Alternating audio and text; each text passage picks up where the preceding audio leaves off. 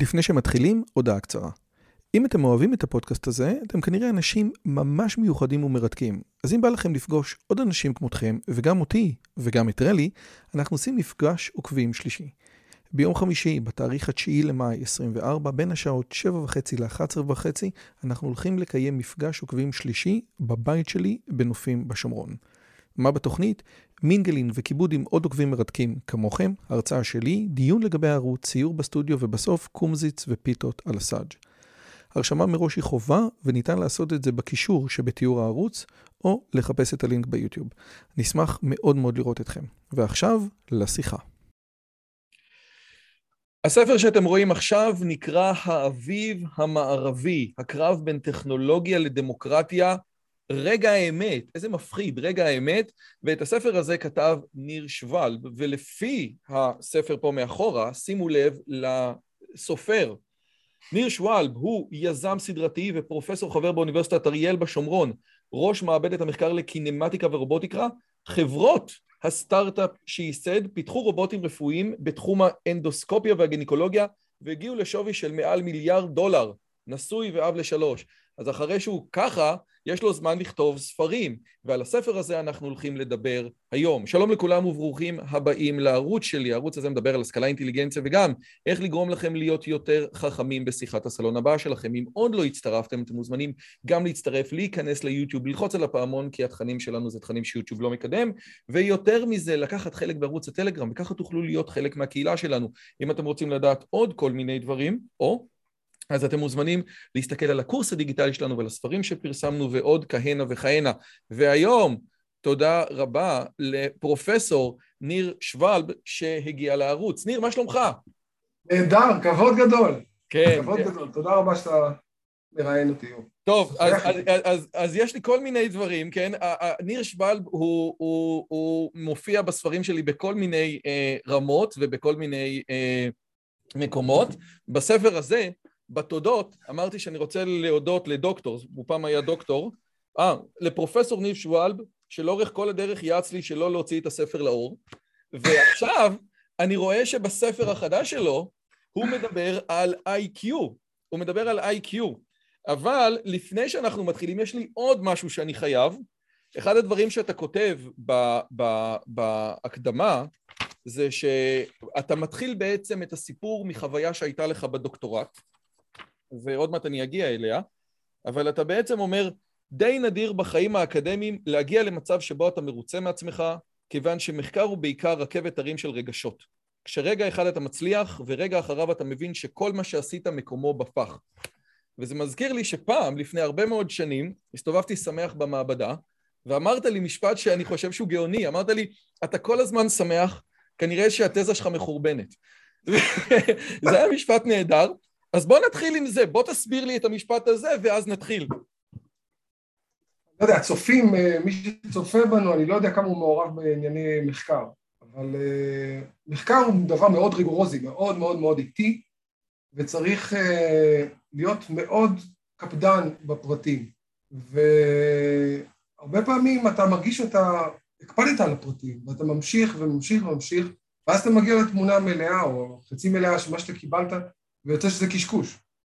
אני יכול לספר עכשיו, עכשיו אנחנו עובדים, עודד, דוקטור עודד מדינה ואני, שהוא חבר טוב שלך, אנחנו עובדים על איזשהו פרויקט, וכבר חמישה חודשים, ארבעה חודשים אנחנו תקועים בנוסחה, ותקועים בנוסחה ולא מצליחים. עד שנצליח, תצא לנו הנשמה, אני אומר, זה באמת, כל פעם אתה חושב שאתה מצליח. אני חושב שאתה אמרת פעם, שפעם עשו איזשהו גרף של אה, אה, אה, כמה הדוקטורנט שמח כפונקציה של כמה שהוא מתקדם, והיה איזו מחשבה שזה אמור לעלות ככה, ככל שהוא יותר מתקרב לקו הסיום הוא יותר שמח, אבל זה לא היה קו כזה, זה היה רכבת הרי כמו שאתה אומר של רגשות. נכון. אבל מפה זה באמת אולי מוביל אותי לשאלה השנייה שחייבים לשאול, כי בעצם יש פה פיל בחדר. יש פה פרופסור לרובוטיקה, ולמעשה התחום שלך במתמטיקה הוא טופולוגיה, שזה באמת המיץ של הזה, כאילו האיום והנורא, משהו שאף אחד לא מבין, ופתאום אתה כותב ספר שהוא מסה פוליטית או, או במדעי החברה, והשאלה היא, אני לא אשאל מאיפה למדת את זה, כי אני חושב שאחד הדברים היפים בדוקטורט זה שאתה יכול ללמוד דברים אחרים, וגם על זה עשיתי בספר של האינטליגנציה, אבל מאיפה הגיע ה passion הזה ועוד מעט נגיע, כי הספר הזה כתוב עם המון passion לעשות את הדבר הזה. זה לכאורה ממש steer away או deviates מהמחקר הקלאסי שלך. קודם כל, אני חייב לומר, לתת לך קרדיט על, על חלק מהדברים, על, בעצם על תחילת הכתיבה, ואתה יודע את זה, שאני הייתי מודאג המון זמן, ומודאג מהמצב החברתי אה, בישראל ובעולם, לא רק בישראל, ו... ורוב האנשים, וגם אני, בדרך כלל עומדים בפני תופעות חברתיות ואומרים, אוקיי, זה גדול עליי, אבל ראיתי את הספרים שאתה כותב, ראיתי ולמדתי, באמת למדתי הרבה ממה שכתבת ומהאופן שאתה עושה את הדברים. ואני החלטתי באיזשהו שלב שדי, אני לא בן אדם שמוותר בכל מקרה. אמרתי, די, ניקח חצי שנה, נכתוב, נלמד, זו התקופה היפה בחיי, אני חייב להגיד, כי זו התקופה של מחקר מאוד בתולי, מההתחלה עד הרמות היותר גבוהות, יותר, אתה יודע, עד לקווים הקטנים. זה היה נפלא בעיניי, ואני לא מרגיש היום חוט ערך בשום דרך על פני כל אדם שחוקר את התחום הזה. זה, חצי שנה זה הרבה זמן, ומסתבר שגם אנשים לא עשו עבודות משמעותיות על, על הנושא הזה, על היציבות החברתית. אז קודם כל, אז זה באמת מעניין, אני חושב שעומר מואב דיבר על הספר שלי על האינטליגנציה, האם באמת אנשים אה, שהם לא מהתחום יכולים להיות מומחים, או מה גורם לך להיות מומחה? זאת אומרת, אם קראת כבר את כל הספרים, האם אתה כבר מומחה? אה, לי יש כמה, אה, לי יש הרבה דברים שאני רוצה לדון בספר, אבל, אבל, אבל הדבר המרכזי מבחינתי זה שהספר הזה הוא קצת מוזר, ואני אסביר למה אני מתכוון. קודם כל, הוא כתוב האביב המערבי, אה, הקרב בין טכנולוגיה לדמוקרטיה, אבל למעשה ב-220 ולא כולל תודות, כן? ב-225 עמודים הוא עובר על המון המון המון דברים בצורה מרתקת. הוא עובר על מדד האי שוויון, והוא עובר על אינטליגנציה, והוא עובר על שיטות מח... אה, אה, ממשל, והוא עובר על המון המון המון דברים עד שהוא מגיע בסוף לטכנולוגיה. אז אני, אני אשמח שתגיד מה ניסית לעשות? מה ניסית לעשות בספר, וכאילו, מה הבעיה שניסית לפתור? קודם כל, הספר הזה הוא מסע בשבילי גם היה. זאת אומרת, כשאני התחלתי לחשוב למה אנחנו נראים כמו שאנחנו נראים, למה החברה נראית כל כך מפולגת, כמו שהיא נראית היום, אני התחלתי לחשוב על שיחות שיש לי. והשיחות הן מתנהלות, כשמדברים עם מישהו ושואלים אותה למה החברה מקוטבת, הרבה מהשמאל יגידו ביבי, ביבי מקטב את החברה. ואחרים יגידו, תשמעו, זה אי השוויון, אי השוויון זועק לשמיים בין ערבים ל- ל- ליהודים וכולי, עוד המון המון המון טיעונים. וצריך לשים את הדברים האלה בקונטקסט, זאת אומרת, בשביל לענות על השאלה למה אנחנו ככה ומה אפשר לעשות, צריך לשים את הדברים בקונטקסט. ומה לעשות, חברה זה דבר גדול. יש את עניין האינטליגנציה שדיברת עליו קודם, שאני מתחרט על מה שאמרתי לך, אגב, מאוד מתחרט, אני חושב שזו טעות גדולה הייתה. היה מאוד... Uh, רכרוכי מצידי להגיד את זה, ואני חושב שזו חובה של אינטלקטואלים להציף בעיות, וצריך לדבר על כל דבר בנפרד, לאט לאט, עד כדי לקבל תמונה מלאה ולהגיד, אוקיי, נגיד הרשתות החברתיות יש להם איזשהו עניין פה, אבל גם לאי שוויון יש איזשהו אה, חלק בעניין הזה. אז בעצם זה לא, זה... בגלל, כאילו, עושה רושם, אתה יודע, אני, כאילו, כשעשינו את המחקר לקראת השיחה הזאת, אז אמרנו, הכותרת מטעה, כאילו זה לא הקרב בין טכנולוגיות לבין דמוקרטיה, יש פה באמת ב, ב, ב, בצד של הסקירה ושל ה... אני רק אתן איזשהו משהו אחד שאני חושב שהוא מדהים, כן? איזו עבודה מהממת, כן? שימו לב איזה גרף, רק שנייה, שהוא עשה והלך, ובאמת עבודה מרשימה מאוד מאוד מאוד מאוד, אבל הרשתות החברתיות, למשל, אם לירז מרגלית, כאילו, היא, היא, היא, היא או, או לקחת את הנושא הזה ואומרת, יש פה בעיה, וכל הספר מתעסק בכל הנקודה הזאת, הספר הזה בעצם פותח לך פתח להרבה מאוד דברים, או כמו שאשתי אמרה, הוא, אם אתה, הוא, יוצא מנקודת לך שאתה לא יודע כלום, ופשוט הולך איתך יד ביד, מסביר לך, עוד פעם, ב-222 עמודים, המון המון המון המון דברים.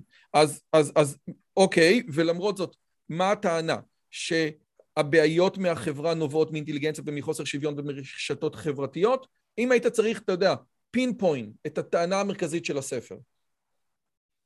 הטענה המרכזית היא כזאת, אנחנו בדרך כלל, יש המון המון דברים שהם, שהם, שהם קלאסיים, שקורים בשביל לפלג את החברה, שהם גורמים לפילוג בחברה ומרי אזרחי וכולי, אבל בעשר שנים האחרונות יש שחקן משמעותי חדש שנכנס לזירה ורוב האנשים חושבים שהוא לא שחקן. רוב האנשים מרגישים שרשתות חברתיות הן לוח מודעות. אני מדבר, אתה שומע, אם מה שאמרתי מעניין אז מחפשים את מה שאני אומר וכולי. אבל לא חושבים על זה כשחקן, והוא שחקן לחלוטין. זאת אומרת, כשאני אומר משהו קיצוני, אתה עושה, ו- ואתה עושה פוש לדבר הזה, זאת אומרת, הרשת החברתית עושה פוש לדבר הזה ושולחת את זה למאה אלף איש, מטעמים כלכליים, היא שחקן. ורוב האנשים מפספסים את זה, והשאלה היא כמה משקל יש לזה, ואני חושב שהמשקל של זה הוא עצום, זה, זה, לא, זה לא בגדר מחשבה, אלא בספר אני מראה בגרפים כמה המצב השתנה בעשור האחרון. רגע, אז, אז אני רוצה רגע לשאול, בגלל שאתה אומר פה משהו מאוד חשוב, ויש פה שני דברים שהרשת משחקת בה בתור שחקן. זאת אומרת, קודם כל הייתה שאלה בכלל, בסופו של דבר, האם רשתות מקטבות, או שבני אדם הם יצורים שאוהבים להתכתב, ורשתות מאוד עוזרות להם לעשות את זה, כן? לירז מרגלית דיברה סתם על הדוגמה הזאת שהאלגוריתם של יוטיוב, וגם של פייסבוק, אבל של יוטיוב בעיקר, בעצם כדי, וזה הוא עשה, אתה יודע, הוא בלי ויאס למשמעויות האתיות, הוא פשוט מראה לך דברים שהם יותר מופרעים, כן? ואז היא נותנת דוגמה של ילדה מחפשת איך לעשות דיאטה, ותוך שני סרטונים או שני קליקים מגיעה לאיך להקיא, כן? שזה משהו אחד שהאלגוריתם של יוטיוב עושה, והאמת היא, זה, זה מטורף, אבל, אבל, אבל זה קיים, אבל זה משהו שמופיע בלי קשר לשום דבר, ובגלל שהאלגוריתם, בני אדם אוהבים ככה, בני אדם, אם מישהו רוצה עכשיו לשמוע שכדור הארץ שטוח, אז עכשיו יוטיוב, בגלל שהאלגוריתם שלו נועד לעשות אופטימיזציה לזמן שהבן אדם שמה, יביא לו את כל התיאוריות קונספירציה שיש. סבבה לגמרי. אבל יש דבר אחר שבו הביג טק משחקות תפקיד, וזה בדיוק מה שהיה בתביעות הגדולות של הביג טק בסנאט. שהן לא רק מושכות, דוחפות את כל הדברים האלה, אלא הן בוחרות מה כן ומה לא.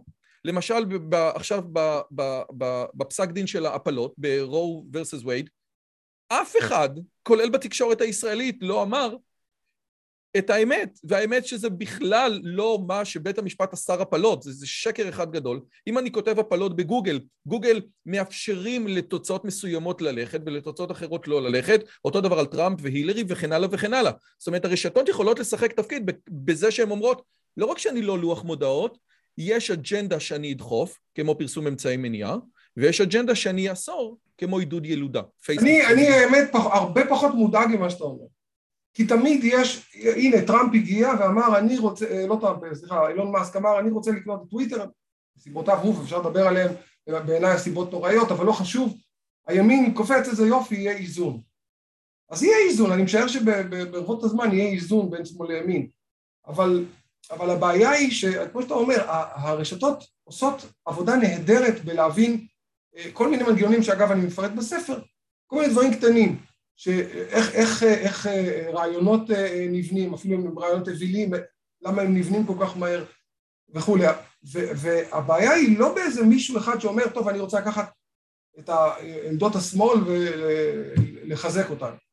זה, זה גם, זו גם בעיה, אבל בוודאי זו לא הבעיה המשמעותית העיקרית, כי עוד לפני שג'ק דורסי אמר פעם ראשונה, אני, הנה תראו החבר'ה בצ'אס בסיאטל, אני הולך לתת לכם אה, אה, אה, ערוץ תקשורת מוצפן, לפני שהוא אמר את זה, הוא כבר עשה דברים שהם, שהם מקדמים את החברה, החברה כותבה כבר מ-2000 בערך ב-7-8, היא מקוטבת בטירוף, עוד לפני, הרבה הרבה לפני, שמונה שנים או אפילו יותר, לפני ש, שהיה המעשה הפוליטי המשמעותי הראשון. אתה מבין? אז העניין הוא שהרשת הזו היא כל כך לא שקופה לנו, במידה כזו שאנשים לא מבינים כמה היא לא שקופה. רגע, אנחנו, נגיד, שוב, אני רוצה רגע לחדד את זה, בגלל ששוב, אתה אומר, הרבה פעמים בערוץ אנחנו מדברים על העובדה הזאת שהביג דק לוקחים כיוון, הרי למעשה, מה הנקודה?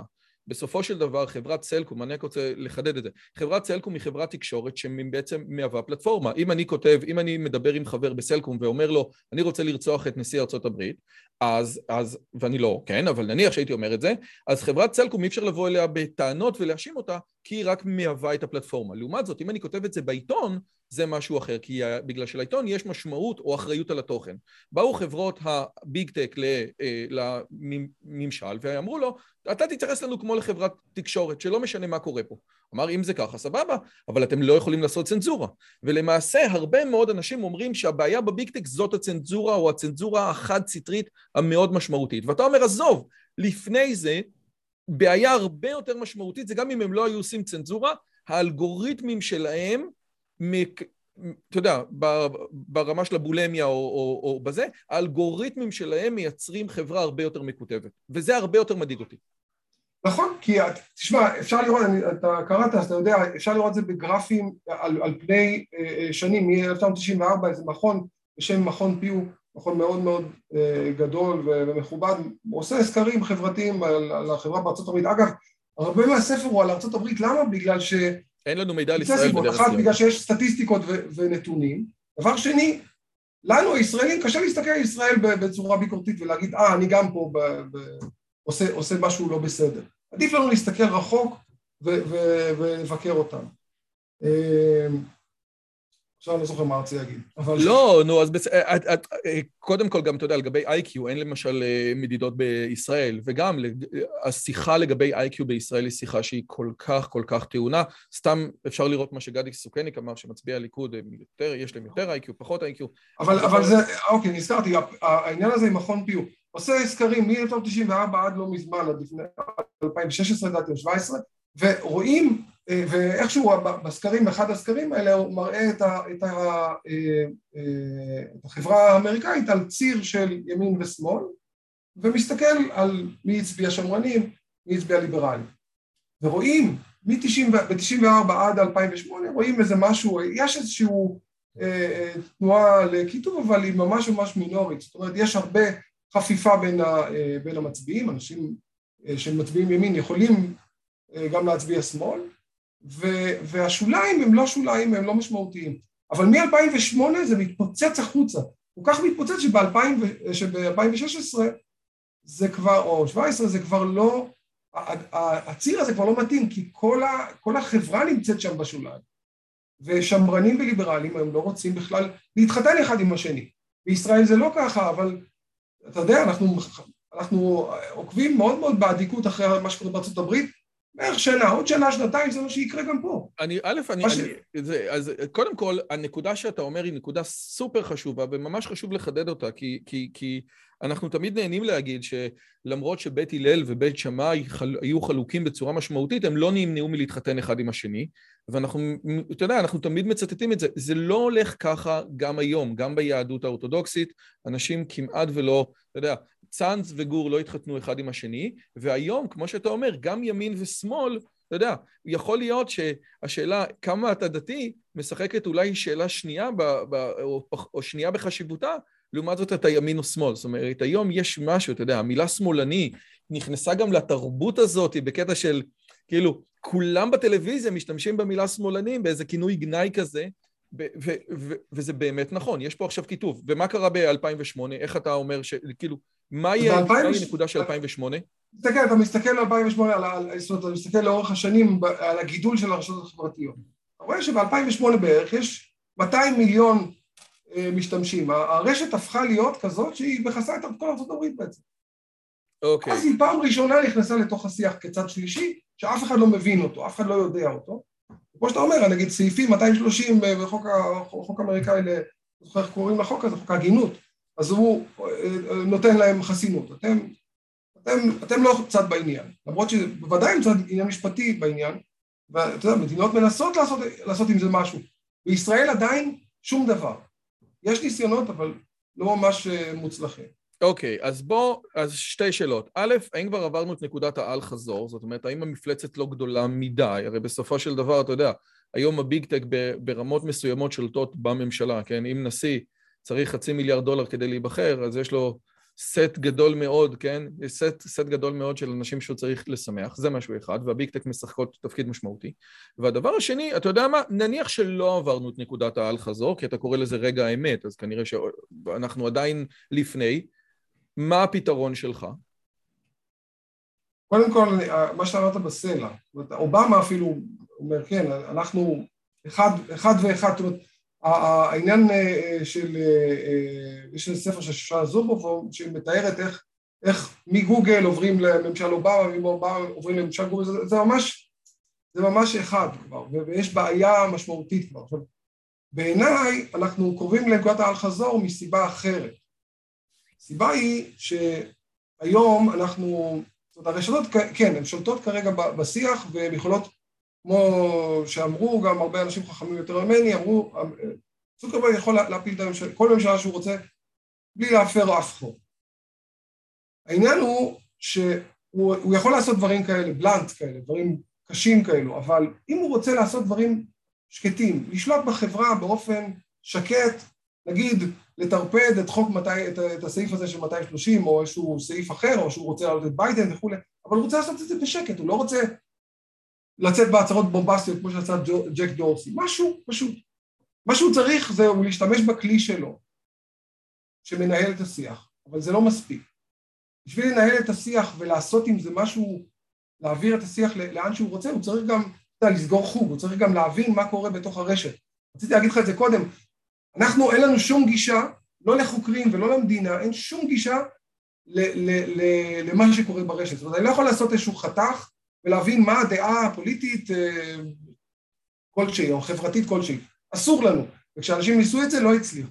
אגב, אם היית אבל... עושה, היית מגלה שאחוז ההומואים באוכלוסייה הרבה יותר קטן ממה שאומרים, אבל נו, שוין. כן, נו, בסדר, אבל, אבל אה, אה, באמת אין שום דרך לעשות את זה. ואני אומר פעם, אם אוניברסיטת ניו יורק ניסתה לעשות את זה, ולכתוב איזה אלגוריתם שיבין מה קורה ברשת, הם סגרו את זה מיד, אז פייסבוק לא אוהבים את זה. עכשיו, אז בסדר, אז הם לא, לא אוהבים את זה, אז אנחנו לא יכולים לחקור. אבל גם הם לא יכולים לחקור. כרגע, גם הרשתות החברתיות לא יכולות לעשות, יכולות לעשות כל חתך שהן רוצות, אבל זה ייקח זמן, הן רוצות לדעת מה החתך החבר... האישיותי של כל אזרחי ארה"ב, ייקח להם המון זמן, ולכן או מה הנטייה שלהם לגבי חוק 230. ייקח להם המון המון המון המון זמן. ככה אי אפשר לשלוט בחברה. כשלשלוט בחברה צריך להבין בכל רגע נתון מה המעשה שלי גרם. נגיד, אני עשיתי פוש לצורך העניין לדברים של יאיר נתניהו, מה זה עושה לגבי הפופולריות של בני, לצורך העניין. אז אני צריך לדעת את זה, וככה לשפר, להוסיף עוד, אה, לתת יותר פוש לדברים שלו, אולי פחות, אני לא יודע. בשביל זה, היום, הטכנולוגית אין את זה. אתה לא יכול לעשות את זה במהירות מספיקה. אבל בגלל שיש שם המון המון המון כסף, ביכולת הזו, היכולת הזו מתפתחת מאוד מהר, ותוך 4-5 שנים זה יהיה גם קיים. עכשיו... שנייה, אני רק רוצה רגע לחדד את מה שאמרת למי שלא מבין. רוברט אפשטיין, שהוא... אה, אה, שאשתו נהרגה בתאונות מסתוריות, כי הוא דיבר נגד גוגל, אבל רוברט אפשטיין בדיון בסנאט אמר ניסה לדבר או לתת דוגמה למה שאתה אומר. הוא אמר, מרק צוקרברג, ביום של הבחירות, יכול, יכול לכתוב פוסט שנקרא לכו להצביע, כן? כל אחד לפי מה שהוא חושב, אבל את הפוסט הזה הוא מטרגט רק לחברי פייסבוק הדמוקרטיים. הוא אומר, הדבר הזה, משהו כזה, ששוב, הוא אומר לכו להצביע, הוא לא אומר לכו להצביע לדמוקרטים, אבל לכו להצביע יגיע רק לדמוקרטים. והדבר הזה יכול, לפי דעתו, מה שפייסבוק עשתה, להזיז בין 2 ל-4 מיליון אנשים ביום הבחירות עצמו. והדבר הזה עובר מתחת לרדאר, זה דבר אחד. זאת אומרת שקיים, זאת אומרת לא סיפורים בעלמא, אלא משהו שקיים. והדבר השני, ודווקא בתור אחד שמתעסק קצת ברשתות ניורונים, אנחנו לא יודעים באמת מה קורה שם. יש איזה פונקציית אופטימיזציה, והפונקציית האופטימיזציה הזאת עושה ככה. אנחנו לא יודעים באמת מה יש שם. אז מה שאתה אומר זה ש... ילכו הבכירים בפייסבוק ויבואו ויגידו, אוקיי, פונקציית האופטימיזציה שלנו היא לשנות את השיח לכיוון כזה? נניח, לא יודע, איזשהו, מה שהם רוצים. אני, אני לא רוצה את צוקרברג בתוך הנשמה הדמוק, הדמוקרטית שלי. אף אחד לא רוצה. אתה, אתה לא יודע מה הוא רוצה בכלל. בגדול מה שהוא רוצה זה כלכלה, הוא רוצה כסף, אבל, אבל מה האינטרסים שלו, ו, ואנחנו נותנים לו את זה בחינם, את כל, ה, את כל הכוח הזה. ואנחנו, תשמע, מדינת ישראל צריכה לדעת, היא, לא, היא בכל זאת היא מדינה קטנה, שאלת לגבי פתרונות. מדינה קטנה, היא לא יכולה לבוא ולהגיד, טוב, אין, אין פייסבוק, או אני לא יודע מה, או שאנחנו עכשיו נהיה אה, איזשהו פרוקסי כזה לפייסבוק, ואנחנו נגיד מה כן ומה לא, זה אנחנו לא יכולים לעשות. אבל אנחנו כן יכולים להיות בקדמה של דברים מסוימים. לדוגמה, שהרשת תהיה שקופה. שאם אתה רוצה לדעת מה קורה בתוך הרשת, האם, האם העמדות לגבי אה, רצח אה, ראש ממשלה מקצינות או לא, סתם אני אומר את הדבר החמור ביותר, אבל יש דברים הרבה יותר פשוטים. אני לא יודע, מה חושבים האזרחי, האזרחים הערביים על, על, אני לא יודע, על איזושהי מדיניות פנים. המדינה רוצה לדעת את זה, שם מתקיים השיח, רוב השיח מתקיים שם, היא לא יכולה לעשות את זה. ובגלל שהיא לא יכולה לעשות את זה, אנחנו לא יכולים גם לדעת, אנחנו... בגלל זה השיחה שלנו היא כל כך בתולית, שלי ושלך. כמה אנשים מכירים את הנושא הזה? אף אחד לא מכיר את זה. ואז שאנחנו נבוא ונגיד, אני בסוף השיח הזה, אני אגיד לך, כן, צריך לעשות איזושהי רגולציה, יגידו, בן אדם לא נורמלי. הוא גם קונספירטיבי, והוא גם מבקש לעשות רגולציה על השיח, הוא לא נורמלי. אבל למה אני מסתער כאדם לא נורמלי? כי הדבר הזה אטום לחלוטין. הוא אטום לנו. ולא יכול להיות הדבר הזה. אז אחד, אולי הדבר המרכיב החשוב ביותר בעיניי זה שקיפות. אנחנו צריכים לחזור ל-2016 אחורה. מ-2016 ואחורה היה אפשר לעשות איזה סקר שאתה רוצה. להשתמש בזה איזה מישהו שקוראים לו קוסינסקי ועשה מזה מנעמים ואחרי זה קיימברידג' אנליטיקה באה כן, ועשתה מזה עוד יותר מנעמים והרימה את טראמפ והורידה אותו וכל מיני. אז, אז, אז פייסבוק אמרה די, אטום, יותר אין. אבל אנחנו, אנחנו, זו המדינה שלנו. לא יכול להיות שאני נכנס כל יום לפייסבוק ורואה רפש, אני אגב רואה רפש מימין ומשמאל, ומחקרים מראים שזה במידה שווה, אבל אני רואה רפש מימין ומשמאל, מחקרים גדולים אגב, כל, כל מה שאני מצטט בספר יאמר לזכותי, שזה רק מאמרים שאני באמת באמת באמת מאמין בהם, זאת אומרת אלפי משתתפים וזה לא נראה שזה פופוליזם או משהו כזה, או פוסט-מודרניזם כאילו, אה, בתחפושת. אז... אה, אני אגיד לך משהו, אני מסתכל על העמוד האחרון בספר שלך, כן? אולי כמעט, לא, לפני אחריות. ואתה אומר משפט שמבחינתי הוא מאוד בעייתי, כן? לסיכום, בשביל למתן את התהליך הזה, אין צורך בחקיקה דרקונית, כן? שלושת הצעדים שתיארנו יספיקו בהחלט. אחד, הערכה של הטיה התקשורתית, כיוון, ושתיים, כיוון אה, אה, שהחוקים הישנים שנוסחו להגנת החברה בעולם הלא וירטואלי אינם יכולים לגמישות הדיגיטלית, יש לעגן מספר חוקי מדינה חדשים. אבל אז השאלה היא, עוד פעם, מי יחוקק? כאילו, זה נראה, ב, כאילו, הלכתי איתך עד נקודה מסוימת, כן? ואז אני אומר, זה כאילו נראה אותם אקדמאים שאומרים, רגע, אבל אני לא, הם פשוט עושים את זה לא טוב. אם הם היו נותנים לי את הכוח, הייתי עושה את זה הרבה יותר טוב. לא, אני לא חושב ככה. ולכן זה לא. מאוד מפחיד. אתה יודע היום, לא, אבל אתה יודע, אתה יודע יותר ממני, שאפשר לעשות אה, אה, אה, בחינה של שיח ולהגיד כמה אמוציות רעות יש בשיח הזה. זאת אומרת, בצורה ממוחשבת. לא צריך בשביל זה אותי בלופ, לא צריך בן אדם בלופ הזה. זאת אומרת, אנחנו יכולים לקבוע סף, עכשיו אני מדבר, אני מדבר על רגולציה, לא על זה שאתה תסתור את הפה, אני לא רוצה ש... אני רוצה שתביע את הדעות שלך. אני רק רוצה שהם לא יעשו להם פוש. יעשו להם פוש עד מידה מסוימת. אני מוכן להגיד, תגיד לי אתה מה רע ברעיון בזה שאנחנו לא מוכנים שדעה מסוימת תקבל יותר תפוצה מאשר שבעת אלפים, אה, לא אורגנית, לא בשיתוף, שבעת אלפים אה, שיתופים, אה, פושים שתעשה הרשת. אם כולם, אתה, זה אם המקסימום. בסופו של דבר, אם בסופו של דבר אנחנו, אם בסופו של דבר אנחנו מתעסקים רק באיך ולא במה, כמו החוקה האמריקאית, בלי קשר לשום דבר, אפשר לבוא ולדון על זה. אם מרגע מסוים שאתה נכניס פה תכנים, עכשיו לי ברור, אתה יודע, בתור אחד, לי ברור שפייסבוק מאוד מוטה אנטי ישראל ומאוד מוטה אנטי יהדות. ואפשר, והיו כל כך הרבה דברים שעשו את זה, שראו אה, אה, אה, עמוד אתה יודע, פרו-פלסטיני ועמוד, אתה יודע, עמוד פלסטיני נגד ישראל ועמוד ישראלי נגד פלסטין, ורואים כמה זמן לוקח לכל עמוד לרדת, כן? זה ברור לי לגמרי שמי שנמצא שם לא לטובתנו. לא רק שהוא לא לטובתנו, הוא כמו שאומרים פרו-אקטיבית. אבל השאלה היא, האם, עזוב את הישראל וזה, דעות ניאו-נאציות, דעות לגבי כדור הארץ שהוא שטוח, דעות לגבי אה, אה, אה, נגד חיסונים, זאתי דוגמה נהדרת, כן? האם העובדה, האם העובדה שאתה לא מאפשר לדעה להישמע, האם העובדה הזאת מוריד את, האם העובדה הזאת מספיקה כדי להוריד את הדעה הזאת, או שעדיף בבנק הרעיונות הזה, לבוא ושכל אחד ישים את המרכולת שלו על השולחן, והזה שהכי טוב ינצח. עכשיו, אתה יכול... מעולה, אני... זה לא, רגע, שנייה, זה בסלע. אתה יכול לבוא ולהגיד... אבל זה בסלע. אבל בנק. שנייה, רגע, רגע, זה, זה בסלע. אני לא, אין לי שום ויכוח על האמירה הזאת. שכל אחד ישים את הדעות שלו וכל אחד, והדעה הזאת תפרח כפי שהיא רוצה. אבל זה לא המצב. עוד פעם, הרשת היא לא דבר פסיבי. זה לא שאתה כותב משהו קיצוני, ולכן הרבה אנשים עושים share וזהו. אלא שאתה מקבל קדימות, דבר ראשון. דבר שני, שעושים פוש לדעה שלך.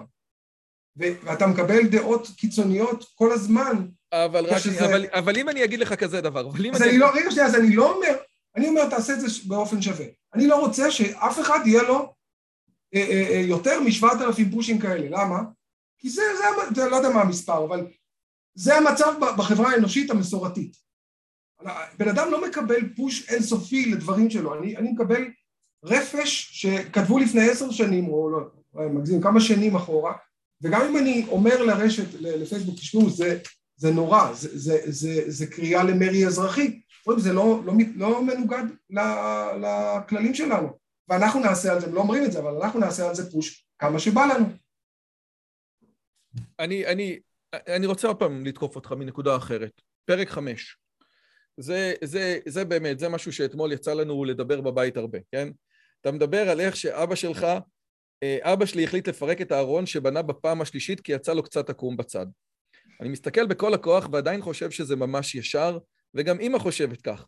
דוד, אני אוהבת את זה כך. אבא זה ישר, גם אני מנסה, אבל אין טעם להתווכח. פתח סוגריים שלי עם הדיקטטור, סגור סוגריים. אבא שלי רצה ארון מושלם, והארון האומלל פורק והורכב שוב ושוב, עד שהיה ישר כמו פלס.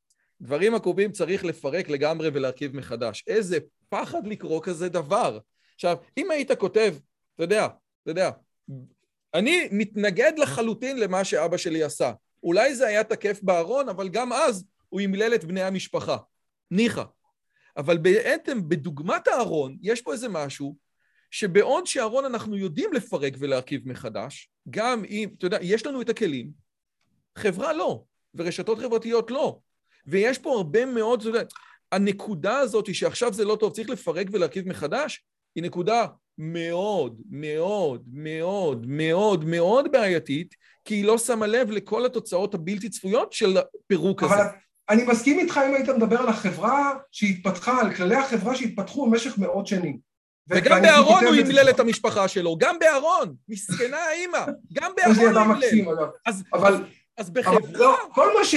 אתה יודע שבדם נכתב אני לא חושב שצריך לשנות, ואני אפילו כותב, בספר אנחנו מתארים אה, מנגנון כזה ש, מתמטי שמסביר למה אנחנו הולכים בקצב והולך וגובר בכל מיני שינויים אה, חברתיים, רעיונות חברתיים יותר ויותר, כל הזמן יש לנו, אנחנו שומעים כל הזמן עוד דברים ועוד דברים.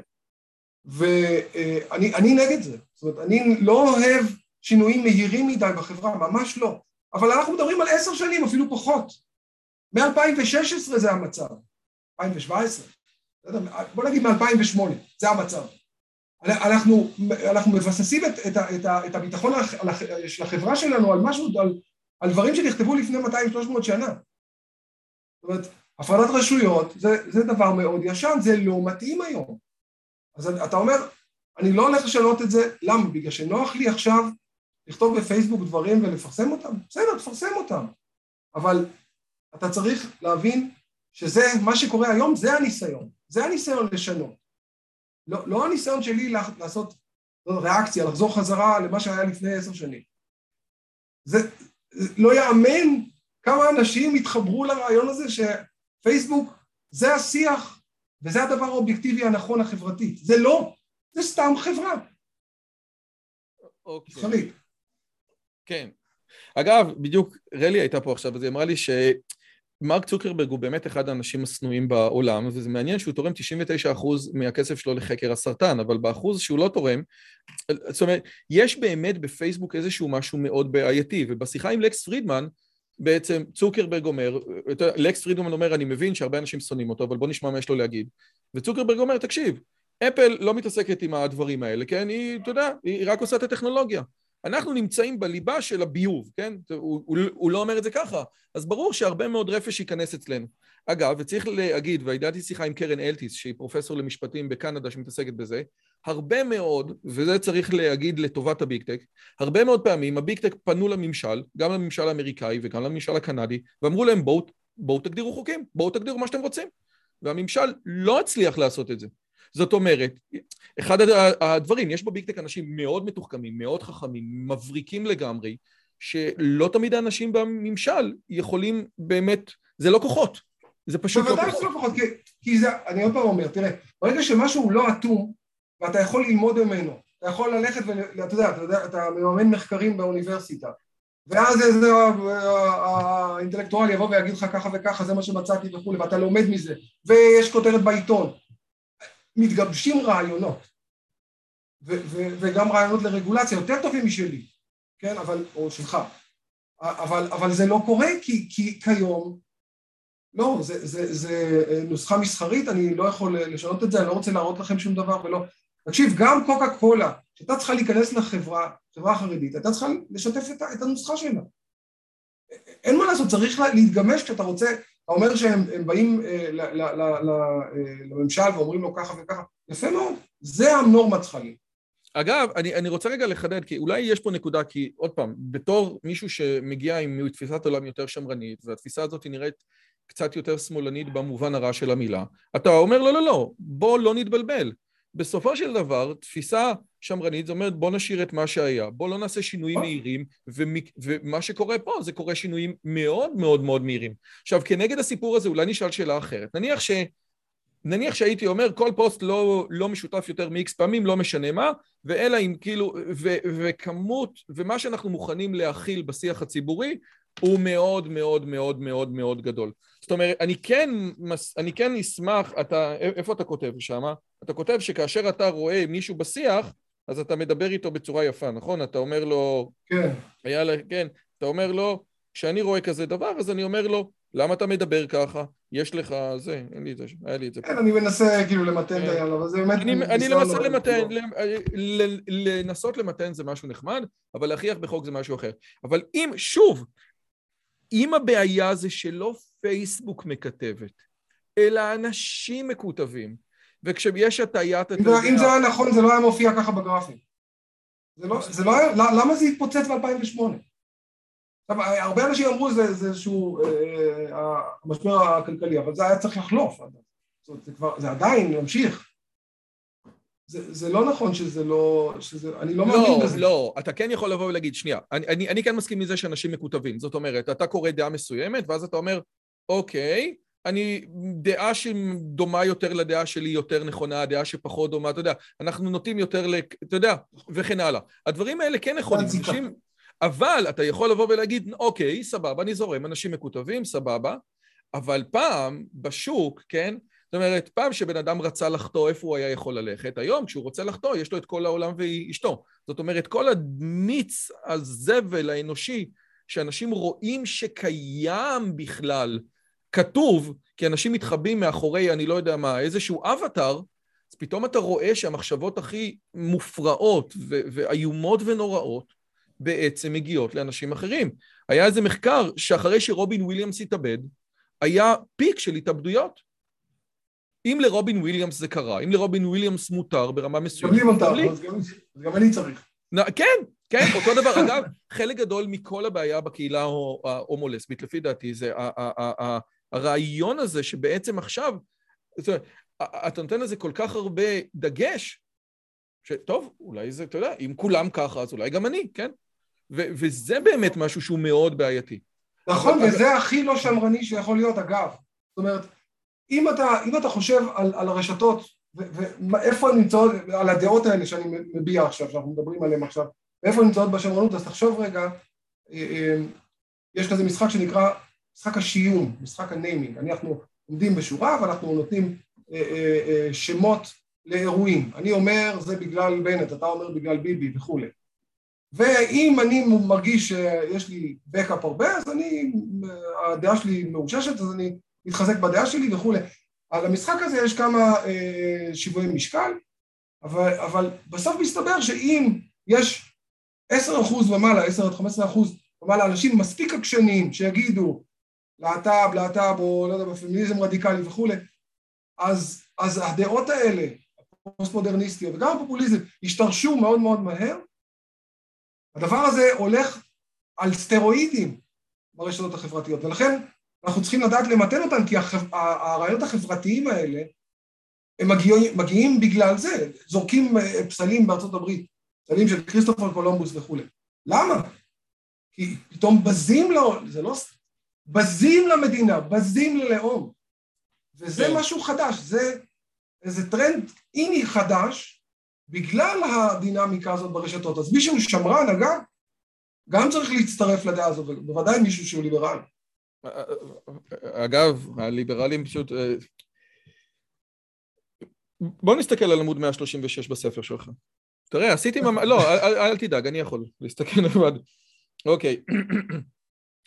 אשתי טוענת שיש לי דם חם. תכלס, בתור אחד שמכיר אותך, אני אומר שזה נכון. אני חושב שזה קשור לשכונה שבה גדלתי, שהייתה לו קלה. כשאני יצ... אני, אני כותב, אני מקריא את זה כי אתה כתבת את זה פה, כאילו, אתה לא יכול אה, להאשים אותי. כשאני עצבני אני מתאמץ שלא להגיב, כי מהיכרותי רבת השנים עם הטיפוס שהוא אני, למדתי שלא תמיד אני מגיב טוב לעלבונות ולאי צדק. עדיף לכתוב מכתב תגובה קצר חוצב להבות, ואז לא לשלוח אותו.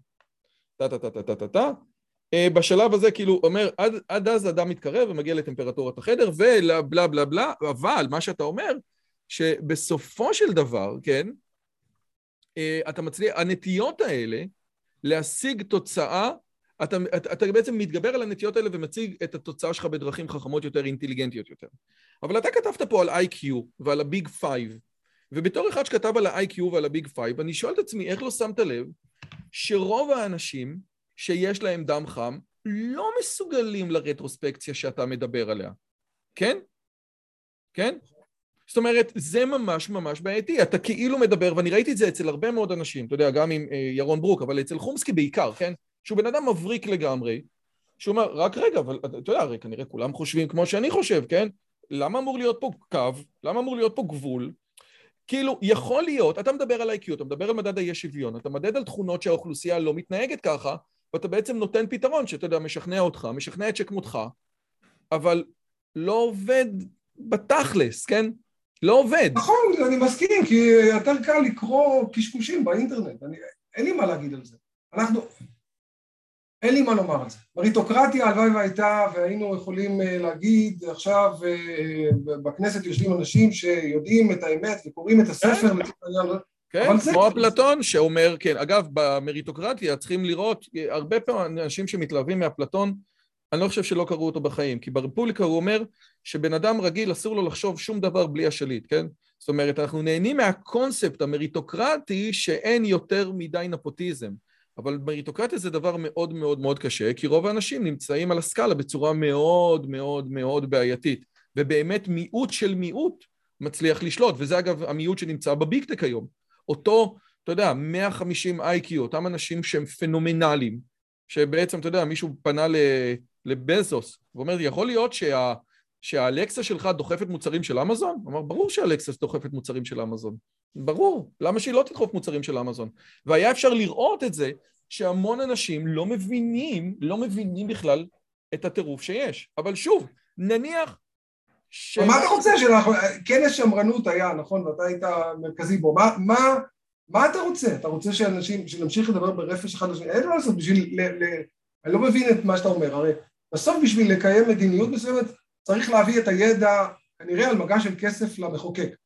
כן, לצורך העניין, רק איילת שקד היא מהנדסת מחשבים בכנסת הזאת הנוכחית, ויש עוד איזה שני מהנדסים. והמצב הוא ככה גם בבונדסטאג, ובקונגרס האמריקאי, ובצרפתי, באספה הלאומית הצרפתית, זה המצב. צריך להביא להם את זה.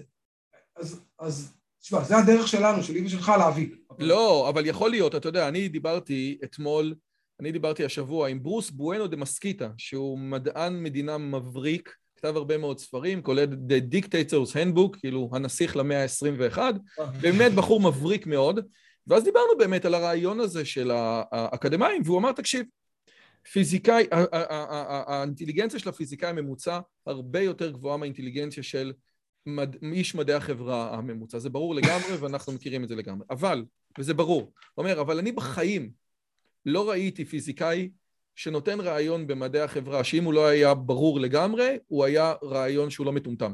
הוא אומר, יש בזה דברים בעייתיים, כי בסופו של דבר ההכשרה שלך, ההכשרה שלך, וזה מה שיש על הלוח מאחוריך, היא, ב, היא ב, ב, בדברים שאין להם אינטנשנס, כן? ואצל בני אדם יש אינטנשנס, ובסופו של דבר, הרבה מאוד מהמתמטיקה, אתה יודע, לא באה לידי ביטוי בחיים הציבוריים, כי הם הרבה יותר מורכבים. אם אתה זוכר, אם אתה יודע, נפוליאון לקח את לפלס והפך אותו להיות שר האוצר שלו, שר המטבעה, אחד המתמטיקאים הגדולים של האנושות. ואחרי כמה חודשים הוא פיטר אותו, הוא אמר, תקשיב, הבן אדם הזה, הוא הביא את הנודניקים... אה, לא ידעתי, לא ידעתי שהוא פיטר אותו, ידעתי, פיטר. אחרי חודשיים, אחרי חודשיים, הוא אמר, זה היה בלתי נסבל. הוא הביא את, הדק, את, ה, את, ה infinitimis, את ה infinitesimal לכל מקום. אי אפשר היה ככה. פשוט אומר, עזוב, הוא לא רציני. אתה מבין? זאת אומרת, והרבה פעמים זה מה שאנחנו רואים פה. זאת אומרת, אה, מישהו שאומר, אוקיי, זה סופר נשמע הגיוני לי, ובאקו צ'מבר שאני נמצא זה עוד יותר נשמע הגיוני, אבל זה לא עובד, ואז אתה אומר, אוקיי, ואז, ואז אנחנו חוזרים לאיזו תפיסה כזאת של אוליגרכיה. עזוב, אני אגיד לך תקשיב, אני אגיד לך, כרגע אני חושב ש... מה זה אני חושב? אנחנו כולנו יודעים שבעצם הגיקים הם שולטים בעולם. לאט לאט יותר ויותר שולטים. הם באמת מריטוקרטים. זאת אומרת, אם אתה מדבר אצלך... זה המצב, אני... תקשיב, אני לא באתי לתקן את העולם, זה המצב. אני באתי את העולם, בפן מסוים. הגיקים צריכים לדעת שזה המצב. הגיקים צריכים לדעת שיש להם בעיה. והם צריכים לשדר את זה אה, אה, אתם יודעים, למגזר השולט, אין מה לעשות. אז אני לא יודע, אם אנחנו לא... העניין הוא שבספר הזה, אני אגיד לכם מה, תקשיב, העניין בספר הזה זה שצריך להנגיש את הדברים. ו- וכשאני חיפשתי לראות, אוקיי, מי מדבר על הדברים האלה? מי עשה... אף אחד! יש מכון סטינגר בארצות הברית, שגיא רולניק עבד שם ועשה איזשהו מחקר משמעותי, אבל אה, אה, ויש את הספר של אה, מיכה גודמן, שגם הוא ספר יפה, אבל הוא מדבר על דברים אחרים, לא כל כך על ה...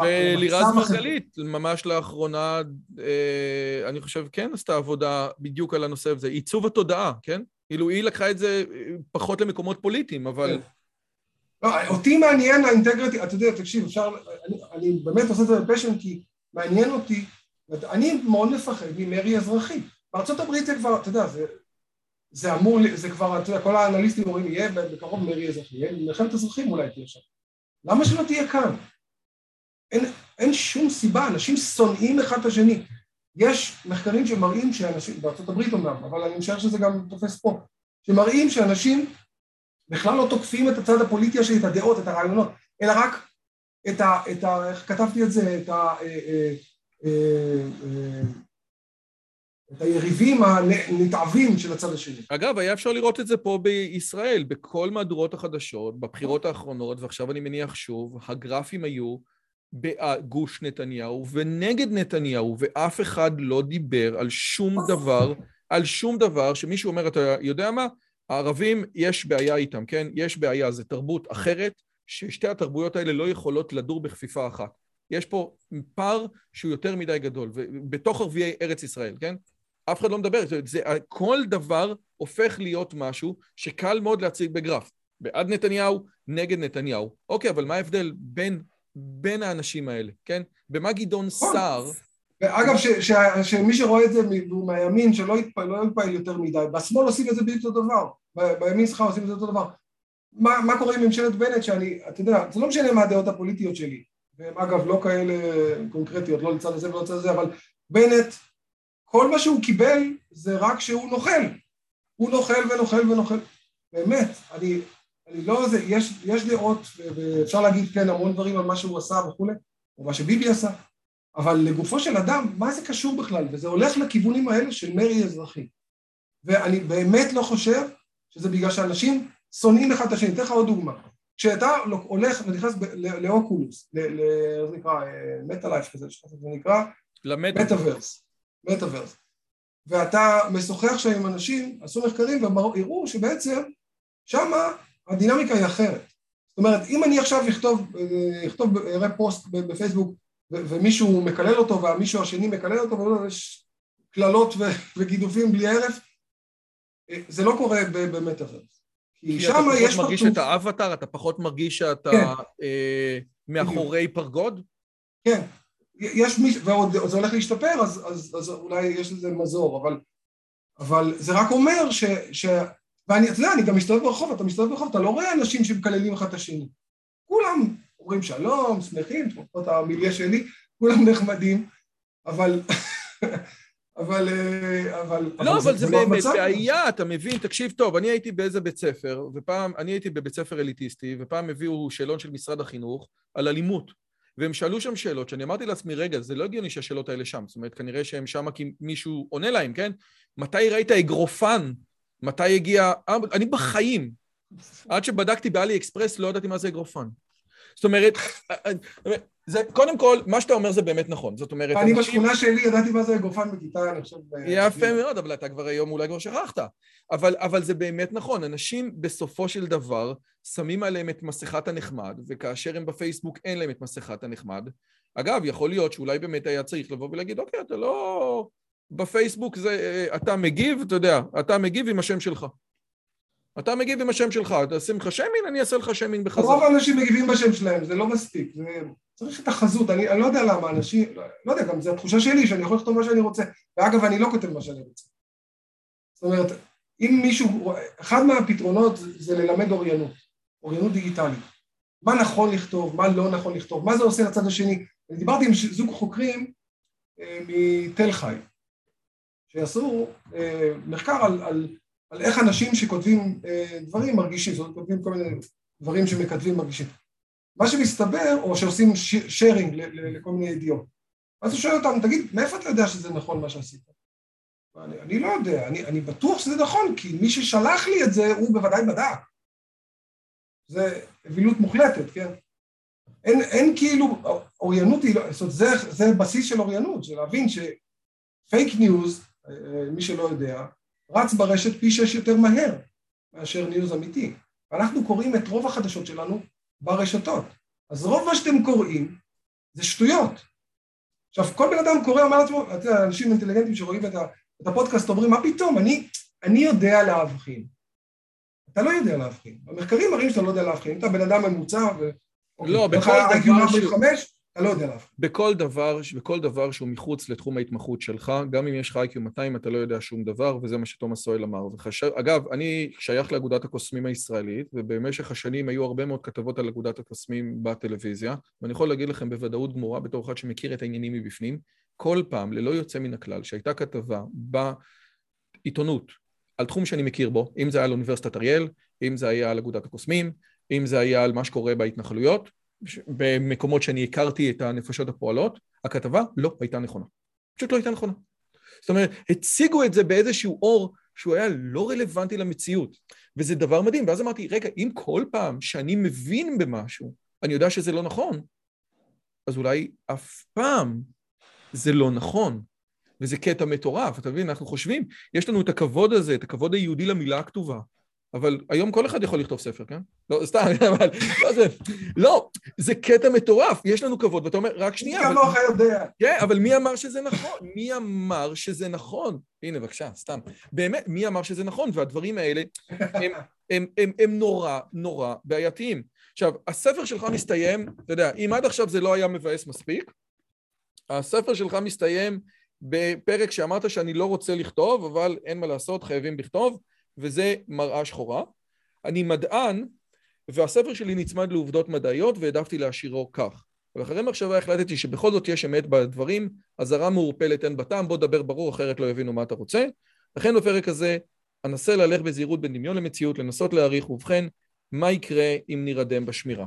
אז מה זה נירדם בשמירה? אם, אם ממשלת ישראל לא תבוא לפייסבוק ותגידו לה, אני חי... אם את לא פותחת את האלגוריתמים אין יותר פייסבוק, או, או, או אני לא רוצה לפתוח את האלגוריתם, אני רוצה, אני לא רוצה, האמירה הזאת לפתוח את האלגוריתם אין לה שום משמעות, כל אחד שיודע לתכנת יודע שזה, אני לא מבין, כאילו מה, מיליארדים של שורות קוד, מה, מה תעשה עם זה, אבל מה שאכפת לנו, אה, שזה אגב מה שאילון מאסק ביקש, אבל זה בית קשקוש, זה לא, הוא הצהיר שאם הוא יקנה את אה, זה, אבל זה קשקוש, מה שאנחנו רוצים זה שיהיה שקיפות בזה שאנחנו יכולים לחקור את הרשת כמו שאנחנו רוצים זה מינימלי.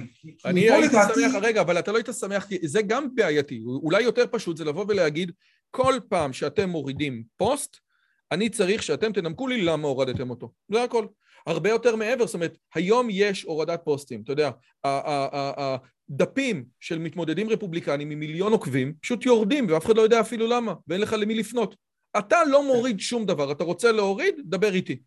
בוא, תח, בוא תחזיר את זה לתיקון או לסעיף 231. אולי, אני, אני, אתה יודע מה? תקשיב, כשאני כתבתי את הספר אז כתבתי דברים הרבה יותר קונקרטיים. והעורך דביר שוורץ אמר לי, תשמע, בוא, בוא תמתן את זה. בוא תכתוב דברים לא קונקרטיים. למה? כדי שיהיה שיח כזה. כדי שאתה תבוא עם רעיונות שלך, שאנשים יבואו עם רעיונות שלהם. כי אפשר ודאי לעשות דברים יותר טובים, יותר חכמים ממה שאני אמרתי שם.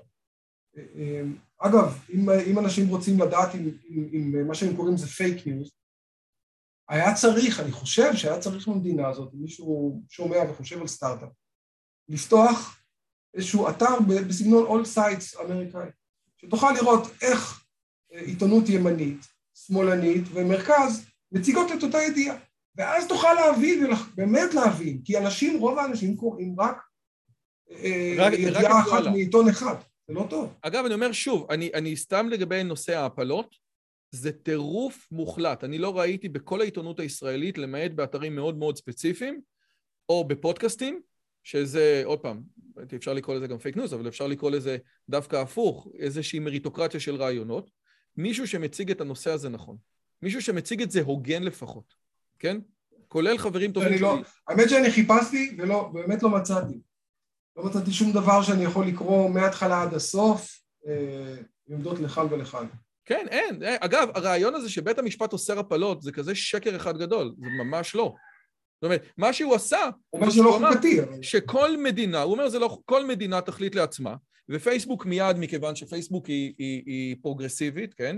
אז היא אמרה שלכל אחת שרוצה הפלות, ובמדינה שלה, והיא עובדת פייסבוק, ובמדינה שלה אין הפלות, היא תממן לה כרטיס טיסה ושהייה והפלה במדינה אחרת, כן? אפשר לעשות מה שנקרא תיירות הפלות פנים אה, אמריקאית. עכשיו, הדבר הזה הוא. אתה יודע, זה רק מבשר את הבייבי בום הבא.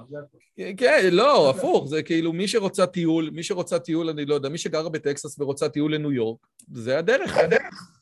אתה מבין? אבל עוד פעם, בין אם אתה מסכים ובין אם אני לא מסכים, כן?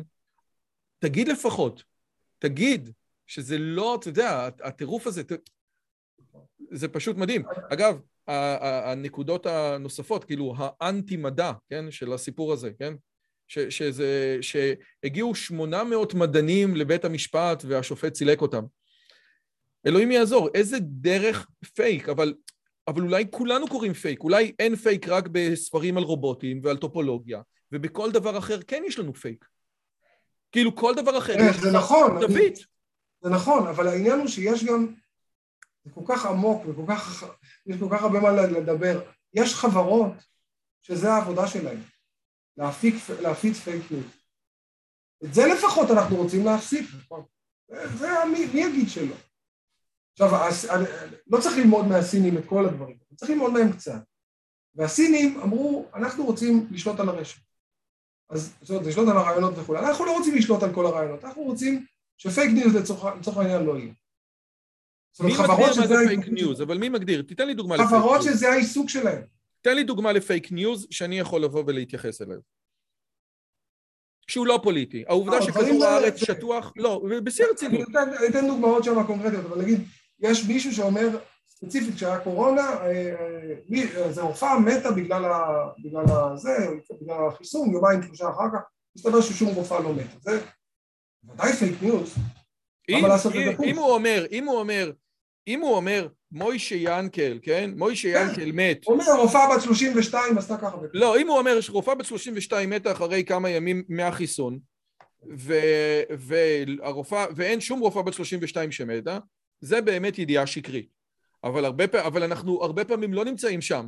יגידו לך, כן, היא מתה אבל בתאונת דרכים. נכון. זאת אומרת, הנקודה היא ה slippery slope הזה של, של, עוד פעם, של מה שתומאס סואל יגיד. אם עדיף שאף אחד לא יהיה אחראי, כי מי שאחראי, הכוח שיהיה לו... אני בעד שאף אחד לא יהיה אחראי. ואנחנו בתקופה נהדרת שאנחנו יכולים להחליט שאף אחד לא יהיה אחראי, כי אפשר לתכנן תוכנות שיבדקו כל מיני דברים. פייק ניוז זה קצת בעיה לעשות, אבל, אבל יש היום, יש היום אה, חברות שעושות את זה וזה, ואז מימין ומשמאל וכולי, אבל יש דברים שהם בחיתוך, שגם אלה מסכימים וגם אלה מסכימים, שזה פייק ניוז, נכון? זה ש... קלינטון מנהלת רשת לפדופילים, שבסוף מישהו הלך וירה שם באיזשהו פיצריה, זה בוודאי פייק ניוז. יש דברים שהם, ואנשים ניזונים מהזבל הזה. למה? אבל בוא דבר איתי על כדור הארץ השטוח, אתה מבין? הרבה עכשיו, יש, אתה יודע כמה, כמה אימיילים אני מקבל להביא אנשים לדבר על כדור הארץ השטוח? עכשיו, אני אומר להם, תקשיבו, אני הדוקטורט שלי היה ב-GPS, אז אני עם כדור הארץ שטוח, אז כל הדוקטורט שלי נופל, אז אני בבעיה. אתה מבין? אז אני קצת תקוע לגבי לא, הסיפור מסכים, הזה. תראה, אני מסכים שלא הכל, זה כמו במערכת משפט, לא הכל הוא... זה, אי אפשר לחוקק חוק על כל דבר. לכן צריך להיות מערכת משומנת היטב, שיודעת מה כן אפשר לעשות ומה לא אפשר לעשות, מה אי אפשר לעשות, אבל צריך להתחיל עם משהו. טוב, זה... אני רוצה לשאול אותך שאלה, קודם כל, היה מגניב, ואני שמח מאוד שבסוף, כאילו, שזה יצא פחות אה, אה, שמאלני ממה שחשבתי. אה, ולגבי, לא, ולגבי הסיפור הזה, בסופו של דבר לרגולציה... לא שמאלני אפילו, אתה סתם... לא, לא, זה... לרגול... אני מסכים איתך לגבי הרבה מאוד דברים. אני פשוט חושב ממש שהרבה פעמים התוצאות הבלתי צפויות של, של דברים שאנחנו עושים, הם לפעמים, הם הרבה פעמים יהיו יותר גרועות. כן? עכשיו שוב, יכול להיות שאתה אומר רק שנייה, אבל גם אתה אומר, גם אתה אומר בוא תעשה משהו, לך תדע איך זה זה, שכל אחד עכשיו יכול לעשות מה שהוא רוצה, אתה גם תשים פדופיליה, אתה גם תשים uh, גילוי עריות, מה תשים? זאת שאלה שאין לי תשובה אליה. זאת שאלה שאין לי תשובה אליה, ובאמת, אני חושב שאתה אומר פה משהו, יש פה דברים שהאנושות לא נתקלה בהם במשך שנים. בין היתר כל מיני רעיונות שקשורים למוסר, כן? הרי יום כבר לימד אותנו שאתה לא יכול לגזור ערכים מתוך העובדות. וכל הנושא שנמצא בבסיס של ההעפלה, זה לא אם זה יצור חי או לא, כי ברור לגמרי שזה יצור חי. זה השאלה האם רצח ברמה מסוימת או בקונסטרציה מסוימת, איזה ערך גובר. ועל השאלה הזאת שום מדע לא יביא שום פתרון אף פעם. אתה צריך לבוא עם סט ערכים שהיה לך מהבית. וזאת אחת הבעיות. זאת אומרת, שהחברות האלה, אתה יודע, יש פה את העובדות, אבל הדיון על הערכים משחק תפקיד שהוא הרבה יותר מינורי בתוך הסיפור. מסכים. אתה יודע למה אני לא דואג? אני, אני דואג מאוד, אבל אני אגיד לך למה אני לא דואג שיקרה משהו. כי משהו יקרה בסוף והוא לא יהיה טוב. וברגע שהוא יקרה, שיהיה מרי אזרחי, שיהיה פה מלחמת אחים, אנשים יתחילו לראות אחד בשני, אז יהיה רגולציה, תהיה רגולציה. כי זה קרה, זה לא... ואנשים יגידו, כן, אבל זה קרה באפריקה בהשפעת צוקרברג, בסדר, אז אתם גזעניים. כי זה יכול לקרות גם פה, אנחנו לא טובים מהם. וכשזה יקרה, אז, אז, אז, אז תהיה רגולציה ואף אחד לא יגיד, לא, זה לא בסדר וכולי וכולי. היום, כשגרמניה מנסה לה, לה, להרים חוק נגד זה, נתקלו בכל כך הרבה, חוק, אתה יודע, שמדבר בכלל על, על, על, על פעולות טרור וזה, נתקלו בכל כך הרבה התנגדות. אתה אומר זה מחזיר אותנו אה, לתוך ה... יו, זה... זה באמת מעניין, כאילו, הרבה פעמים, אתה יודע, אתה חושב שאתה בתור אינטלקטואל, כאילו, לא אתה ניר, אלא, אתה יודע, אנחנו, מי שמקשיב, בדרך כלל, לא... אבל בסופו של דבר, כל האינטלקטואל והרציונל, ואני אומר את זה לילדים שלי כל הזמן, כולנו רחוקים שש ארוחות מלהתנהג כמו חיות, כן? שש ארוחות. זאת אומרת, לא תאכל 48 שעות, פתאום הרבה מאוד מהפילוסופיות שלך הולכות לפח, פשוט הולכות לפח. אה, לא צריך ללכת למלחמת העולם השנייה בשביל זה, זה פשוט ככה. רק כשאתה לא עייף ולא רעב ולא מגרד לך משהו בנעל ולא שום דבר ואין לך שום משהו שהוא קרייסס, רק אז אתה יכול לחשוב בצורה רציונלית. ולכן הרציונל הוא דבר חשוב, אבל צריך תמיד לתמוך אותו במערכת ערכים, אני קורא לזה מערכת ערכים יהודית. קרוליין גליק הייתה פה אתמול, דיברה על הרעיון הזה של ציוויליזציה יהודית שהיא לא מערבית, וצריכים לבוא ולהגיד, אוקיי, לנו יש משהו לשים על השולחן שיכול להיות משמעותי. אני רוצה לסכם או לשאול אותך שאלה אחרונה שהיא כאילו לא קשורה, אבל היא מאוד קשורה. בסופו של דבר ההכשרה שלך היא מתמטיקה, רובוטיקה, ו... ואתה בן אדם חכם, אבל הלכת ללמוד משהו בשדה חדש, קרקע בתולית, ואמרת שזאת הייתה החוויה אחת, התקופה היפה בחייך.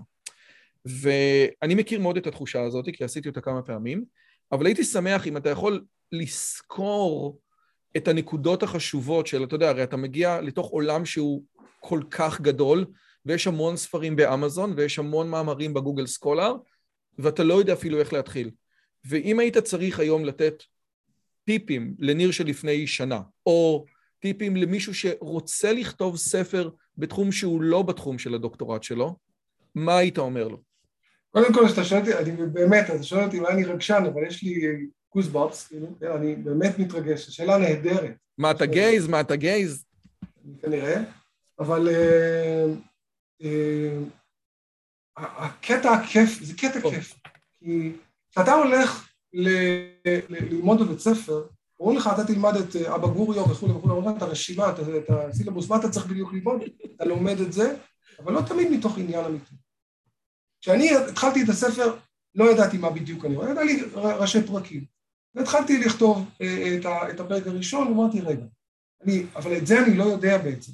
איך בעצם, את זה ספציפית ידעתי, אבל נגיד, סתם, זה מה שעולה לי, איך מודדים באמת שוויון? איך מודדים את זה? ואני אמרתי, רגע, אולי אני אנסה לחשוב איך אני הייתי מודד את זה. ואז חיפשתי בספרים, ואתה מגיע לזה, ואז אתה אומר, רגע, אבל למה השוויון לא מתחלק שווה בשווה? אז בוא נקרא מאמר. אבל בוא נקרא מאמר שנראה לי באמת אמיתי. זאת אומרת, אני לא רוצה, אתה אמרת לי, לא צריך לעשות רפרנס על כל דבר. לא על כל משפט עושים רפרנס כשכותבים ספר, או שבכלל עושים מחקר, אלא באמת על דברים שהם באסנס. יש מישהו שכותב איתי אה, מאמרים במתמטיקה, כל הזמן קוראים לו פרופסור דוד בלנק, אנחנו כותבים מאמרים, אז בדרך כלל זה שלוש ציטוטים, שלושה ציטוטים, זה הכל. כי הוא אומר, רק מה שצריך תכתוב. ואז אתה הולך וחוקר את זה, רגע, רגע, אבל איך אתה מגיע? א', ההסבר שלך על, על מדע ג'יני עם, אה, עם, ניר, עם ניר ונעמה הוא, הוא, הוא הסבר מקסים. אגב, ממש הסבר יפהפה.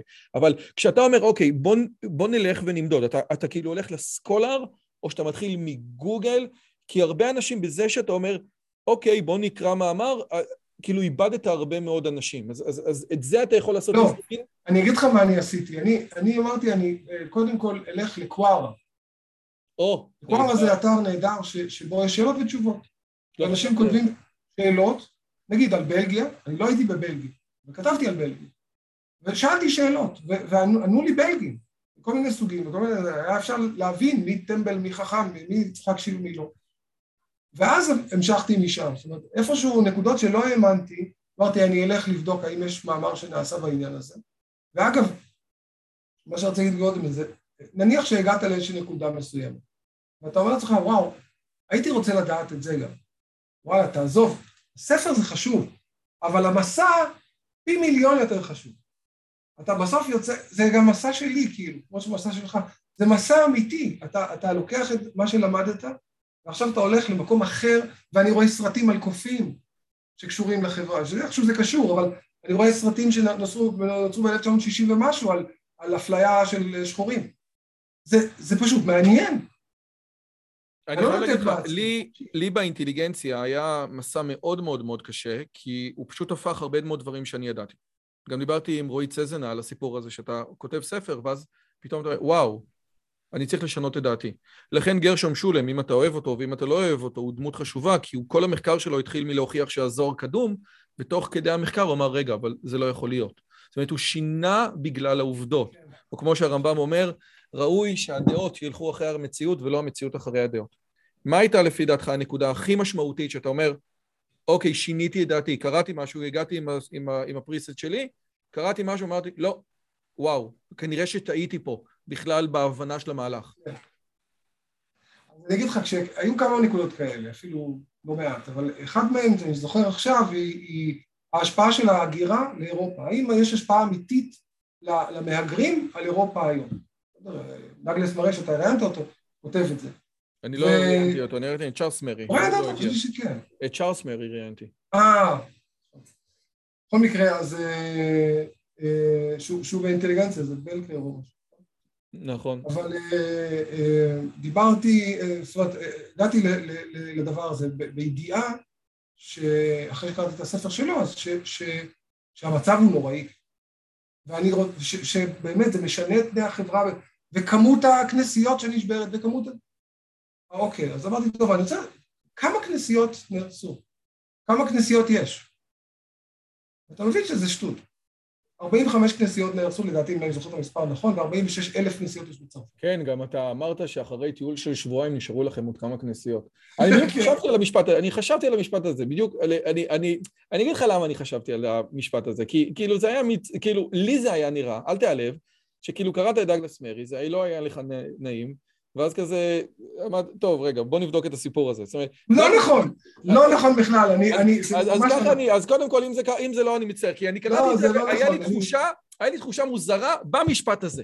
זה גם נמצא בעמוד שמאל למטה. אני אגיד לך, אני הייתי, הסיפור הוא מאוד פשוט, הייתי עם אשתי נעמה בפריז, וראינו, אתה הזכרת את אה, לפלס, ראינו את מגדל אייפל, ועל מגדל אייפל במרפסת הראשונה יש שמות של, של מתמטיקאים, לפלס ולא זוכר, פואסון. לגראז'.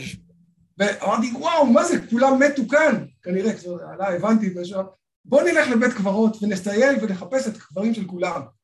אז זה היה הומאז' לזה, זה הכל. מסכנה אשתך, אלוהים יעזור. זה, זה, זה מה שעשית בפריז. הלכת, למרות שאני גם הייתי בגרמניה, בדרזדן, אז הלכתי לבית קברות, היה שם קוסם חשוב מאוד, באנו לבקש ברכה מהצדיק. אז כאילו, הלכנו לזה.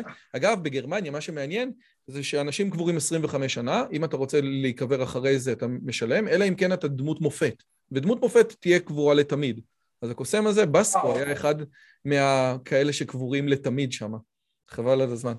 אז, אבל, אבל זה לא כאילו, זה שינה את דעתך? זאת אומרת, דאגלס מרי שינה את דעתך, או העניין הזה של כמה כנסיות שבעצם לא. מה שדאגלס מרי מדבר, צריכים להסתכל לא. עליו בתוך הקשר אחר? כן, צריך להסתכל על הדברים האלה, זה לא שאני לא מסכים עם מה שאמר דאגלס מרי בסופו של דבר, אבל... אבל אה, אתה אומר שג'ון קליז, נכון, אתה מצטט בספר שג'ון קליז אומר שלונדון היא עיר לא אנגלית כבר. זאת אומרת, אנשים שנמצאים בפריז היום, אתה יודע, אירופה, כן. גם אם כמות הכנסיות שהם לא הרסו היא גדולה משמעותית מכמות הכנסיות שהם כן הרסו, עדיין, עוד פעם, דאגלס מרי נוגע בנקודה שבמהות שלה היא נכונה, כן? זה, זה עניין רגשי, ואת זה אני הבנתי. זאת אומרת, את זה, עם זה אני מסכים לחלוטין, זה עניין רגשי, ויש עוד עניין גם, זה שהחבר'ה האלה, המהגרים, מתקבצים בסגרגציות במקומות ספורים קטנים, אה, אה, ולכן רוב החברה לא רואה אותם בכלל. יש לזה יתרונות ויש לזה הרבה חסרונות מבחינת החברה האירופאית. אבל אה, לדוגמה, אגב, איי-קיו, שאין שום סיכוי שהם אה, ישלימו את הפער. ו-IQ מבחינתי הוא מדד להצלחה כלכלית במערב. לא יותר מזה, אני לא, לא רוצה להתווכח איתך על זה, אבל, אבל עזוב, אני... לו יהי שזה ככה לפחות, זה גם משמעותי. יכול להיות. צריך לדבר על זה בהזדמנות, אבל, אבל אה, אני חושב שיש סיכון לאירופה. עם, עם כל כך, כמות כזאת גדולה של מהגרים. תראה, דן שפטן לא- אומר, אירופה לא היא יבשת... כזה שאתה צריך למצוא דרכון חדש. אתה יודע, דן שפטן אומר, אירופה היא יבשת חולה, אה, אבל אמריקה היא יבשת בריאה. זה שההנהגה של אמריקה היא הנהגה חולה. אני לא יודע מה קורה לגבי ישראל, אבל עושה רושם שהאומה היהודית והאומה הישראלית הן אומות בריאות. מעניין, מעניין, מעניין, מעניין איך אנחנו נצא מהסיפור הזה. חשוב לציין שבאחד הספרים שלו לייבוביץ' אומר ומזכיר לנו שבחנוכה אנחנו לא חוגגים את הניצחון על היוונים, אלא אנחנו חוגגים ניצחון במלחמת אחים, ואז מוסיף לייבוביץ' ואומר שמלחמת אחים זה הדבר היחידי שראוי בכלל לחגוג. אבל מצד שני הוא היה לייבוביץ', אז לך תדע מה, מה קורה איתו. פרופסור ניר שוולב, תודה רבה על החוויה והמסע הזה. זה היה כיף גדול, זה משמח אותי, כי אני הייתי חלק קטן אמנם מתוך המסע הזה, אבל זה כיף לראות שוב ספארק אינטלקטואלי כזה בגיל כל כך מבוגר כמו שאתה. שזה מדהים, שאתה יודע שאנשים, אתה יודע, בגיל שלך עדיין מסוגלים לזה. וזה היה כיף גדול מאוד. כן, תודה לך, תודה לך אדוני דוקטור. ובאמת, שני הדברים האלה, אני עד היום מזכיר את הסיפור הזה של מי ששמח יותר מדי בתזה שלו, תבדוק מה קורה איתו. אז חברים, זה היה פרופסור ניר שוואל, שווה, אוי, סליחה, שווה לכם מאוד מאוד מאוד להסתכל על הספר שלו, גם אם יש דברים שאנחנו לא מסכימים, אני בטוח לגמרי, וזה הדבר המשמעותי, שהסקירה שהוא נתן שם היא סקירה מדהימה, מלאה באנרגיות, מלאה ברעיונות, מלאה בידע, ובאמת הוגנת. אז תודה רבה לך. תודה. אז זה היה פרופסור ניר שוולבי עם הספר שלו, האביב המערבי. אם הגעתם עד לכאן, אז יש לי כמה דברים להגיד לכם. תקשיבו, אני מאוד מאוד נהנה שאתם מקשיבים לערוץ, אבל אני צריך משהו מכם. אם זו פעם ראשונה שלכם פה, בבקשה תירשמו, תהיו חלק מהקהילה הזאת, גם תלחצו על הפעמון, אחרת לא תדעו כשאני מעלה סרטונים חדשים. הדבר השני, כנסו לערוץ הטלגרם שלי ותהיו חלק מהקהילה, אנחנו עושים מפגשים. אתם רוצים לדעת יותר על מה שאני עושה? יש לי קורס דיגיטלי מדהים שנקרא הצלחה בלימודים, שמכיל בעצם שלושה קורסים, קורס מהמם לגמרי. אז זה הכל. חברים, אם אתם רוצים להציע אורחים לערוץ, אתם מוזמנים בשמחה, והיה לי כיף גדול להיפגש בפעם הבאה.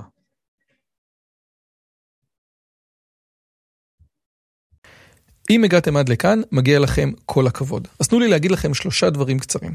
הדבר הראשון, אם שמעתם משהו בשיחה שמעניין אתכם, שאתם רוצים לקחת הלאה, פשוט ספרו אותו לאנשים אחרים. משהו מעניין שאני אמרתי, משהו מעניין שהאורח שלי אמר, איזשהו רעיון שאתם רוצים לקחת איתכם לחיים, פשוט ספרו אותו לחבר או לחברה. זאת הדרך הטובה ביותר לזכור את הרעיונות מתוך השיחות האלה. הדבר השני, אם אתם רוצים לקחת חלק בקהילה שלנו ולפגוש ולדבר עם אנשים כמוכם, אתם מוזמנים לערוץ הטלגרם שלנו, שווה לכם מאוד. פשוט תראו עוד אנשים שמתעניינים מדברים מגניבים בדיוק כמוכם. והדבר האחרון, אם אתם יכולים, דרגו את הערוץ שלנו באפליקציית הפודקאסטים שלכם, זה יכול להיות בספוטיפיי, באפל פודקאסט או בגוגל פודקאסט, זה תהליך קצר של שתי שניות, הוא מאוד מאוד יעזור לנו להפיץ את הבשורה הלאה. שיהיה לכם כיף גדול וכיף בשיחה הבאה.